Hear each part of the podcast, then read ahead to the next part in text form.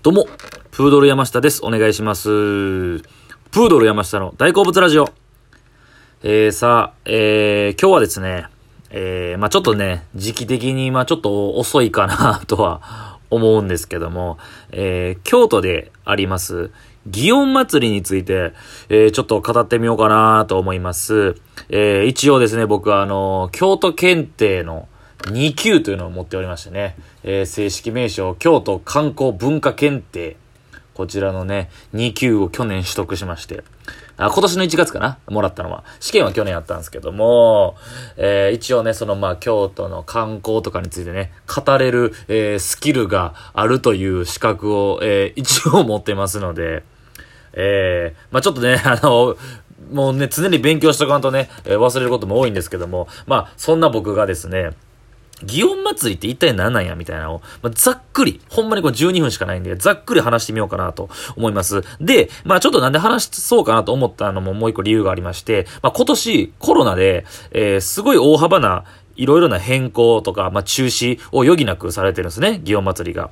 えー、まあ、その、矛が出なかったりとか、みこしのその巡行がなかったりとかっていう、えー、のが、みこし渡御かな？が、まあ、なかったりとかがあるので、で、ニュースとかで見て、ああ、もう、だからその、異例のことというか、もう、祇園祭りがね、もう始まって1100年以上経つんですけども、以来初めてのことが今年あるということで、まあ、逆に今年、えー、その場所で、えー、見れた人はレアなのかなと思いますけれども、まあ、その辺とかも含めて、えー、行ったことある人は、まあ、よりわかりやすい話かなと、えー、京都の、えー、中心部である祇園祭。り、えー、まあ、えー、結構思ってる印象とかと、あ、意外とこんなこと、となんや、みたいなことを、えー、話せたらなと思います。いやまず、祇園祭ってそもそもなんなんやと、いうことなんですけども、えー、日本三大祭りなんですよね。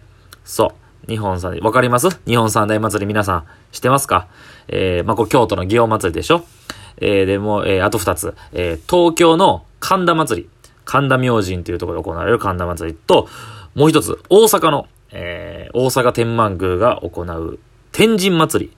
えー、天神祭りと神田祭りとこの祇園祭りが今日、えー、日本三大祭りなんですね。だからまあすごいもう大きいお祭りなんですよ。えー、祇園祭りってね。そうそう。で、まあ、どこのお祭りかって言ったら、えー、八坂神社のお祭りなんですよ。えー、祇園にあるね、あの、市場通りまっすぐ行ったら突き当たりに大きい神社あると思いますけど、有名な八坂神社。ここのお祭りなんですよね。まあ、そもそものことを言いますと、お祭りって、神社のものなんですよね。もう絶対にどっか神社が関わってると思ってもらっても過言ではないです。えー、お祭りっていうのは。で、祇園祭りっていうのは、八坂神社のお祭りなんですよ。そう。むちゃくちゃ規模が大きく見えるんですけど、ほんま、本来はあそこのお神社、神社がやってるお祭りなんですよね。そう。で、祇園祭りの、えー、大きな誤解でもう一個結構有名な、というか、えー、意外な、みんなが思ってるのと違うところがあって、祇園祭ってあの、みんなのイメージ、多くの人のイメージ、僕も全然知らなかったんですけども、最近までは。えー、7月の14、15、16に歩行者天国になるんですよね。今15、16だけかな。で、まあ、言ったらお祭りとか屋台が出る。まあ、えー、京都の人とか一般的に宵山って言うんですけど、あれ、言ったらあの辺みんながもう、ま、人がたくさんいて、えー、お祭りが出て、屋台が出てっていう、あれがメインやと思われがちなんですけど、えー、あの、14、15、16、16が宵山って言うんですよね。た、違うんですよね。やさ、えー、祇園祭りって7月いっぱいやってるんですよ、実は。実は7月1日から31日のお祭りなんですよね。いろんな行事をやってるんですよ。で、その中の一部なんですよね。14と10、14から16が。宵山。そう。そうなんですよ。そう。で、で、意外と誤解されがちなのがもう一個あって、まあその、それだけがメインだけじゃないっていうのと、有名なのが矛ですよね。山鉾。もうこれ、祇園祭の象徴と言ってもいいと思うんですけども、えー、約30機以上の矛が、えー、出まして、で、そこでもういろんなね、豪華なとこで、で、そこの矛の上に、えー、お囃子の人たちが、男の人たちが、えー、鳴り物を鳴らして、お囃子、コンコンチキチンとある有名な祇園祭り、えー、あの矛、山鉾がメインやと思われがちなんですけど、これも違うんですよね。祇園祭りのメインは実は、おみこしなんですよ。えー、実3期のおみこし。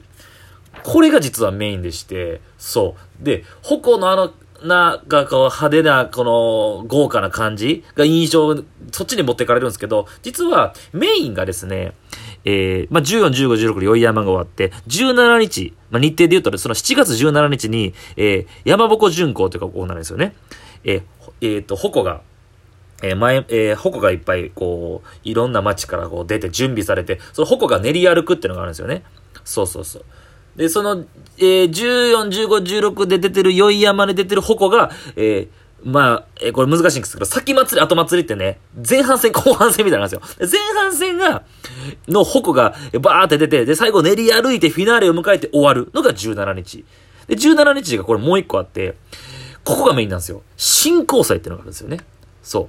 今これ矛じゃないです。みこしの話です。この新交祭っていうのが、八坂神社から3基のおみこしが、みんな担いでわっしょわっしょで出てくるんですよ。で、そのおみこしが、街のいろんなところを回って、お旅所ってとこに、えー、一週間置かれるんですよ。祀られるんですよね。そう。それが、えっ、ー、と、今、四条寺町、えー、行ったことある人わかると思うんですけど、えー、藤井大丸とかの近くですね。寺町通りの商店がまっすぐ行ったら突き当たりに、お旅所ってがあるんですよ。えー、その、その一週間以外はずっと閉まってて、まあ、横にお土産屋さんあるかなそう、あるんですけど、えー、閉まってはないか。えー、あるんですけども、その一週間だけそこに、三基のみこしが置かれるんですよ。その一週間だけ。17日に八坂神社からできてそこに置かれる。で、その一週間後の24日に、え観光祭っていうのが行われるんですね。そう。で、え後半戦の今山本純子が終わり、24日。で、その、え最後のこれもうめっちゃフィナーレというか、えー、そのお旅所に、えー、暗示されてるみこしがまた、八坂神社に戻るんですよ。これがメインなんですよ、実は。全然知られてないですけど、すっげえ地味なんですけど、この3期のみこしをわっしょいわっしょい八坂神社から出てきて街中練り歩く。で、1週間お旅所ってとこに置かれる。で、それが24日に八坂神社に帰る。ここが一番のメインって言われてるんですよね。そう。で、そもそもなんでこんなことしたかですよ。で、祇園祭りのこの発祥なんですけども、そもそもは、えー、当時だから、えー、平安時代ですよね。869年に始まったと言われてるんですけども、もう当時、疫病がめちゃくちゃ流行ったんですよ。そう。疫病で、豪雨とか自然災害とか、で、それによって川の氾濫で、まあ、ばい菌とか、言うと、そのウイルスとかが出て、まあ、当時で言うね。で、そんで、えー、もうすっごいたくさんの人が死んだと。で、これ、疫病を沈めるためにどうにかせんといかんということで、この神様のありがたい恩恵とか、その、そのエネルギー的なものを、街中にこう、散りばめて広めて、で、そのみこしっていうそのありがたいものを、えー、街中に置くんですよね、一週間。そんで、またこの幸せを振りまいて、観光祭、神の幸せって書くのね、えー、えー、信仰祭、観光祭。で、えー、それがまた神社に戻るっていう。だから、街の疫病とかを鎮めるために始まったお祭りなんですよね。もうこれお気づきかと思うんですけど、今回そうなんですよ。もうコロナの、コロナウイルスなんかそもそもそういうことなんですよ。そう。もうその根源的なことをやってるんですよね。だからすごい皮肉なんですよ、ここが今起きてるのが。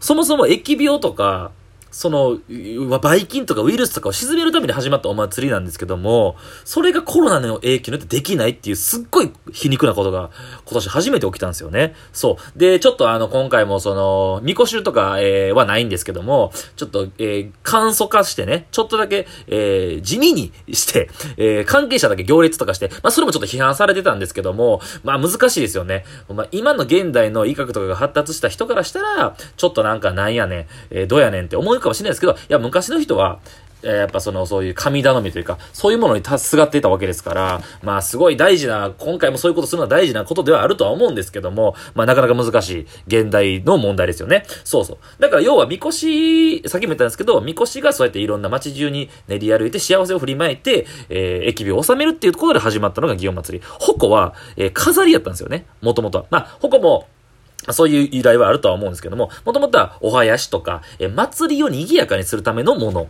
だったんですよね。それがいつの間にかメインになったと。そう。神社のお祭りから、その、矛でね、えー、矛町って言って矛を管理する町町があるんですよね。その町の人たち、いわゆる商人の人たちが、えー、言ったら、その町単位で組合を作って盛り上げたんですよね。だからすっごい神社だけの祭りじゃなくなったんですよね、印象的に。町中全体、京都の町中全体が盛り上がったんですよね。そう。だって豪華にすればするほど、また人が集まる。ほんで、お金が集まる。で、ご飯食べたりとか、お店開いたりとかっていう。それで、どんどん大きくなっていったっていう。そう。